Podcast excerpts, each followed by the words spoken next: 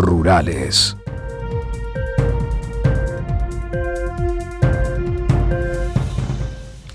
36 minutos pasan de las 7 de la mañana, estamos comenzando el tercer bloque en La Voz de la Mañana. Queremos mandarle saludos a nuestros oyentes que nos están escribiendo a través de las vías de comunicación al 099-757-343. Allí estaba Marta de Salinas que siempre está al firme con cada programa, un, un abrazo para ella. Y bueno, ahora sí, en este tercer bloque es tiempo del espacio rural y en esta oportunidad vamos a abordar la situación de la citrícola salteña. Eh, vamos a, dialogar para conocer más sobre qué está ocurriendo con Citrícola Salteña, con Héctor Piedrabuena, dirigente de la Unión de Trabajadores Rurales y Agroindustriales del Uruguay. Bienvenido, eh, Piedranueva, lo, eh, lo estamos recibiendo en nuestro programa. Muy buenos días, este César y Anaí. Bueno, buenos días a toda la audiencia de la mañana. Como no es un gusto estar, poder estar presente con ustedes y más o menos informar a la gente. Gracias por acompañarnos. Piedra Buena, eh, primero queremos conocer un poco más sobre la Unión de Trabajadores Rurales y Agroindustriales del Uruguay. ¿Cómo es que surge esta iniciativa? ¿Cuándo? Este, justamente de reunirse bueno, en torno a esta gremial. Bueno, nosotros como UTRAO somos un grupito nuevo que nos formamos a fines de mayo del año pasado, uh -huh. pero nuevo en la, en la formación oficial, vamos a decir la verdad pero también en la, la, formación de varios sindicatos en, un, en, uno solo. Nosotros, como tú decías muy bien al aire, somos trabajadores rurales del Grupo 23 de Granja, todo lo que tiene que ver la parte de granja, pues, algo, la citricultura, los arándanos, las avícolas, las apícolas, los suinos, eh, los tomates, los morrones, todo eso, cannabis también que se sumó ahora, mm. pertenecemos al mismo grupo 23 uh -huh. de los consejos de salario. Uh -huh. Nosotros en el año 2008, en los consejos de salario, vimos la gran necesidad de algún día con tiempo de formar una nueva herramienta a nivel nacional, porque somos muy abarcativos, entonces bueno tener como una, como una federación de sindicatos rurales de un sector, ¿viste? Uh -huh. Entonces lo veníamos manejando, lo veníamos trabajando en el tiempo. Y bueno, el año pasado en Salto lo hicimos formado oficial, que ya ha quedado nuestro presidente eh, Germán González del departamento de San José, eh, nuestro este, secretario Lucio Soria de, de Paysandú, quien le habla a Héctor Piedrabuena de organización, después tenemos la compañera Mariela Valdés de PC Propaganda de de Canelones. Después tenemos al compañero Julio también, que es de la parte de finanzas de Canelones. Y tenemos otro compañero más alrededor de Montevideo. Y tenemos bases, bases, bases Lautrao, en Salto, en Paysandú, en, en Durazno, en Florida, en San José, en Canelones y Montevideo. Estamos creciendo. Uh -huh. Y hago una consulta, ¿cuál es la situación actual de Citrícola Salteña? Porque es una empresa digo, que ha, desde hace muchos años eh, pasado por, un, por problemas eh, constantes y permanentes. ¿Y cuál es su valoración? ¿Qué, ¿Qué, es lo que nos puede decir del estado actual de la empresa y cuáles son las perspectivas del negocio? Yo hace 25 años que trabajo en esta empresa, eh, en, junio de este año hace 25 años, entonces más o menos tengo bastante conocimiento del, de mi fuente laboral y de muchos y de miles salteños y gente paisandú. Esta empresa, por ser la más grande, por ser la, la puntero del grupo exportador de la citricultura, ha tenido sus su momentos buenos y sus momentos malos.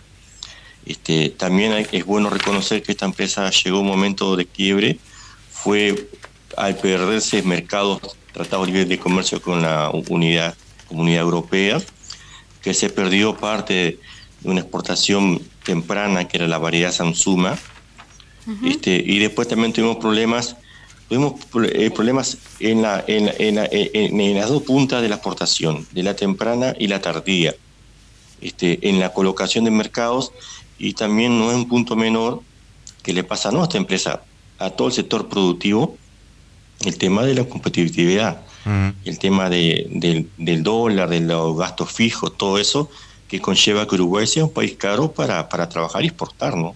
Uh -huh, uh.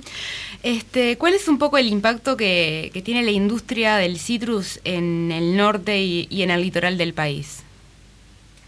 El impacto es más de lo que yo le decía a usted ahora en el aire, eh, también decirlo que eh, Uruguay se vio este, obligado a la necesidad de, reconvertir. ¿Qué es reconvertir dentro de la citricultura? Reconvertir es cortar miles de árboles de naranja productivos este, para plantar variedades nuevas, adaptarse al, paladar del, del, mundo y adaptarse a los tratados de comercio que tiene Uruguay son muchas variedades de mandarinas, de fácil pelado, sin semilla, de un buen sabor. Este, y eso costó pérdidas enormemente de, de, de áreas de, plantación, con pérdidas justamente en jornales, porque al cortar todos esos árboles, tú plantas una, una, una plantita hoy y tienes que esperar más o menos siete años para que esa planta empiece a darle fuerte. O sea, tú tienes que invertir más o menos, para decirte algo, 100 hectáreas para que dentro de siete años empiece a dar fruto. Entonces eso fue que lo que cortó más o menos el flujo, el flujo de dinero a las exportadoras y a esta la más grande fue la que más afectó. Y cómo, y, es interesante este tema de cómo ha variado, digo, eh, la parte de los diferentes productos, por decirlo de alguna manera, mejor dicho, variedades. Eh, en la actualidad, digo, ¿qué es lo que tiene Uruguay eh, para exportar y qué es lo que está demandando el mundo? en cuanto a esas variedades que usted nos estaba mencionando? O sea, Uruguay es un país este, que, es privilegiado en el clima, en, en todo sentido, en, la, en, algo en el clima, que, que, tenemos buen sol, tenemos buenas buenas aguas, buenas tierras, es un clima que se adapta a todo tipo de variedades de, naranja, más en el norte, porque también tenemos variedades plantadas ahí en San José, en parte de Canelones, pero el fuerte la citricultura es Paysandú, es Salto y ahora Belluñón, que están plantando mucho limón. Este, el tema acá fue lo que cambió, fue el tema de eh, perder el Tratado Libre de Comercio y no abrirse al mundo. Entonces Uruguay hoy en día tiene un mercado muy grande que es Estados Unidos. Entonces Uruguay apuntó a dónde? Al mercado principal que es Estados Unidos, que compra esas variedades nuevas, como yo te decía tú el recién, que las paga mejor pero son variedades que pasamos una zafra de 10, 11 meses ahí. Ese es el problema. Pasamos a, a ser muy zafral, que cuanto antes prácticamente vos trabajabas todo el año. Para mí, mismo esta opinión, y yo sé que eh, lo, lo, van a tarde o temprano lo van a hacer, y este gobierno de coalición están trabajando fuerte en el tema, es lograr abrirse más a, otros países, a otros tratados libres con comercio, para volver a hacer la citricultura de antes, ¿no? Tener todas las variedades que come toda la gente. Esa es la realidad. Claro. Y actualmente digo, ¿cuáles son los mercados principales hacia donde exporta Uruguay, digo, la parte citrícola, y cuáles podrían ser esos otros mercados a los cuales Uruguay no puede llegar, o ya sea porque no tiene tratados, o por los costos, o por lo que son los aranceles? Nosotros tenemos un, un gran país que sí si tuviera la mitad de, camino que está la citricultura uruguay no da abasto, que, es China, ¿no? Claro. Porque tenemos un bruto mercado de consumismo mundial. China es, gigante en, en, todos los sentidos, ¿no? Pero eh, tienes un viaje muy largo, como de, de 30 o a veces o hasta 40 días en barco. Hay variedades que viste que la, que la fruta es, es, una, es un, ser, un ser vivo, es, una, es algo que con el tiempo se, se pasa. Este, tenemos que lograr este tratado, mínimo esta opinión, por el lado de, del Pacífico, llegar por, por el lado de Estados Unidos que llega por otra parte, eh, también por el lado de, del Oriente. Uruguay hoy en día está, está exportando fuerte a algunos países de la Comunidad Europea. Este, aunque se ha perdido aranceles, se ha perdido aranceles, Uruguay también tiene la necesidad fuerte de exportarle a la Comunidad Europea, es un mercado atractivo y, también consume mucho. Estados Unidos, después tenés algunos países este, de la parte del Mediterráneo, también la parte de, de pues, algo, parte de, los países árabes. Tenemos también un mercado fuerte que empezó a empujar fuerte Brasil, que increíblemente Brasil es el primer exportador del mundo en, jugo, pero tiene, le falta variedades que tenemos nosotros de, de consumo, de comer la fruta, ¿viste? Claro se empezó a exportar mucho Brasil, y bueno, este, tenemos un abanico importantísimo de países a llegar, y eso están trabajando fuertemente el Ministerio de Ganadería con, con también con, con la Cancillería de, de ver otro mercado alternativo. Piedra Buena deseaba consultarle, eh, bueno, que nos cuente un poquito cómo fue eh, la actividad a nivel de los trabajadores también durante el año de pandemia, ¿no? Durante el 2020 y lo que va del 2021, cómo lo vivieron ustedes y un poco cuáles son las perspectivas que tienen. Bueno, es un tema no menor y muy espinoso el tema de la pandemia. Eh, nosotros el, el, 2020 la, bien, bien, la pasamos bien, gracias a Dios la pasamos bien, vieron muy poco caso en Salto. Hoy este año es todo el revés en Salto, uno de los principales departamentos que está como que se está disparando el virus.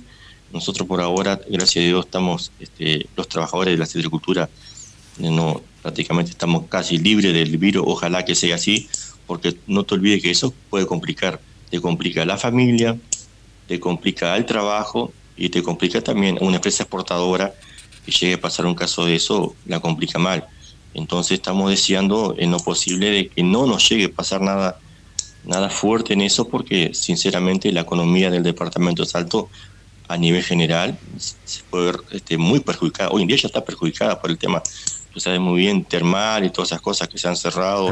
Salto han, cerrado muchos comercios, eh, se ha perdido mucha fuente laboral y, no tenemos plan B en ese sentido, porque si quiera mañana cierro esto y yo sé que voy, cruzo la calle y allá tengo trabajo, bueno, bien o mal, vos sentís el momento el, dolor de perder un trabajo que de repente vos los aprecias mucho, lo querés, y la necesidad te lleva este, a abrir nuevo horizonte, pero hoy en día no tenés plan B. Entonces nosotros la vemos con mucha preocupación, el tema de la pandemia, y bueno, por suerte, por suerte vemos que hoy en día en Salto la gente empezó a tomar un poco más conciencia, porque también tenemos ese, ese, problema, ¿no? Que la gente no, a veces no toma conciencia, piensa que, no, a, mí no me va a tocar. Yo estoy libre de eso, no, nadie está libre de eso, ¿me entendés? Entonces ahora la gente está, veo colas masivas en tema de, la, de la vacunación, bienvenida sea la, la vacuna, porque por lo menos tenés una, una, una defensa más por el tema a nivel país estamos complicados con el tema del virus. Héctor Piedrabuena, dirigente de la Unión de Trabajadores Rurales y Agroindustriales del Uruguay, muchas gracias por estar en nuestro programa. No, no, este, ya muchas gracias por, por, la invitación. Un tema que a mí se me, se me faltó este, comentar es decir lo siguiente, que hoy en día eh, tenemos una, una gran gestión y un gran control de parte del Estado, de parte del Ministerio de, Ganadería, de parte del Ministerio de Trabajo, del BROU mismo, en el seguimiento de la industria nacional, no, no solamente citricultura, la industria nacional, porque Uruguay es un país agroindustrial, Uruguay se mueve por la, por la, industria, entonces sí habrá que cuidar y fomentar la industria nacional, y eso yo estoy como dirigente del Autorado Nacional, vemos con buenos ojos que el país está enfocado a eso, a cuidar, preservar y dar garantías reales a futuras y empresas que están este, nacional para seguir fomentando la fuente laboral, porque si no tenemos trabajo hay que buscar la forma de generar trabajo. Entonces, en ese sentido, es bueno recargarlo y vamos en buen camino. Buenísimo. Muchísimas gracias por acompañarnos. No, gracias a usted. Cualquier cosa a las órdenes, como siempre.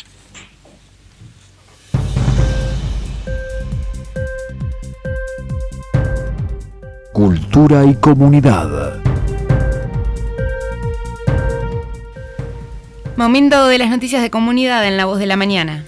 Humedales del Santa Lucía, cuenca de vida y trabajo.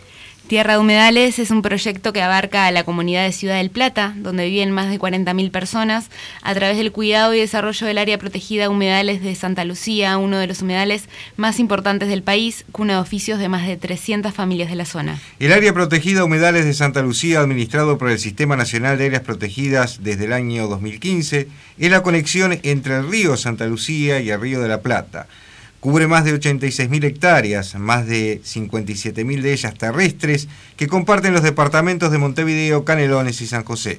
Al encontrarse en una zona metropolitana, concentra a su alrededor a más de la mitad de la población del país, aunque una gran mayoría de ellos desconozcan su importancia. Es que junto a los humedales de Rocha, el humedal de Santa Lucía es de los más importantes para el país, en un mundo donde este tipo de territorio tiende a desaparecer en superficie y calidad. En su entorno viven personas y se desarrollan actividades industriales, agropecuarias, lecheras y granjeras, por lo que se hizo imperioso buscar formas de protección y desarrollo del humedal. Fue así que, fruto del trabajo en conjunto entre organizaciones públicas y privadas, nació en el año 2016 Tierra de Humedales. Este proyecto se ubica en el departamento de San José, específicamente en Ciudad de Plata, y abarca un perímetro de 207 hectáreas del humedal de Santa Lucía, en la desembocadura del río Santa Lucía y el río de la Plata. Su objetivo es potenciar las características humanas, técnicas y económicas de los participantes del territorio. Tierra de Humedales persigue la premisa del trabajo colaborativo y participativo entre actores públicos y privados, incluyendo en ellos al Ministerio de Vivienda y Ordenamiento Territorial, el Gobierno de San José, industrias y empresas familiares que se nutren del humedal. Conservación, investigación, educación ambiental y gestión territorial son sus banderas. A la hora 7 y 51, más noticias de comunidad. Diputado Sebastián Cal presentó iniciativa que busca el retorno al medio rural. El despoblamiento del medio rural es un serio problema para un país agropecuario como Uruguay.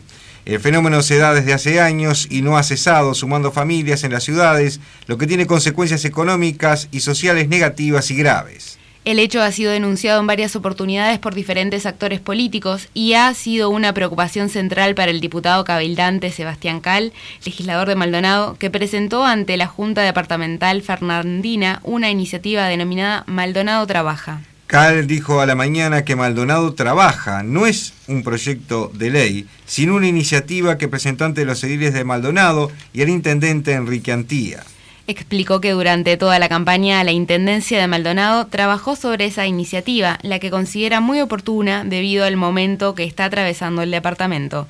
Maldonado es, por lejos, el más golpeado por esta emergencia sanitaria que afectó nuestra principal fuente de generación de empleo, que es el turismo, señaló.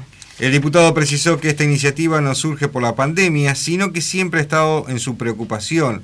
Hizo mucho hincapié en darle a Maldonado nuevas fuentes laborales que no sea solo una economía tan dependiente de los países vecinos, como es el caso del turismo y la construcción. El diputado pretende generar las herramientas que permitan crear cooperativas de producción agropecuaria en las que se puedan instalar familias y en eso es fundamental el rol que podrán jugar colonización poniendo la tierra y medir las viviendas. La propuesta implica una mesa multidisciplinaria encabezada por la Intendencia de Maldonado, si es que ellos aceptan este proyecto, dijo el legislador. Maldonado tiene un gasto aproximado de 200 millones de dólares por año en la compra de frutas y verduras fuera del departamento. Son frutas y verduras que pueden ser producidas dentro del mismo departamento por familias afincadas en el departamento, aseguró. Cal no descartó que Maldonado trabaja, se puede adecuar a cada departamento, por lo que puede ser el inicio de algo mucho más grande. Las zonas en las que se puede aplicar dependerá de dónde colonización posee tierras y la producción dependerá de qué tierras se ocupan y del apoyo técnico que reciban los involucrados, pero nada de eso impide que se pueda implementar como política de Estado. Para despedirnos de nuestro programa en el día de hoy, nos vamos con la música de Martina Gadea, cantautora y psicóloga que brindó una larga entrevista con el semanario La Mañana. Vamos a escuchar ahora el tema Miedo durante el ciclo Autores en Vivo junto a varios artistas invitados. Esperamos que los disfruten tanto como nosotros y los esperamos el próximo sábado.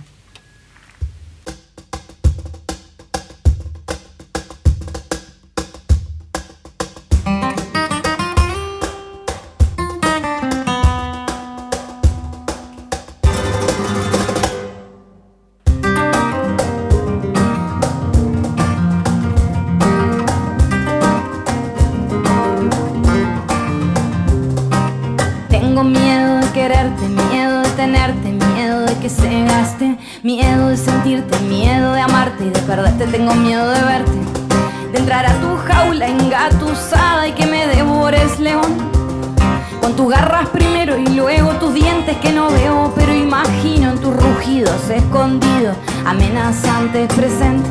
Tengo miedo de mirar al espejo y de encontrarme una leona. Miedo de sentir de ese poder, de esa fuerza brava que asoma. Tengo miedo de que esto dure que esto dure para siempre.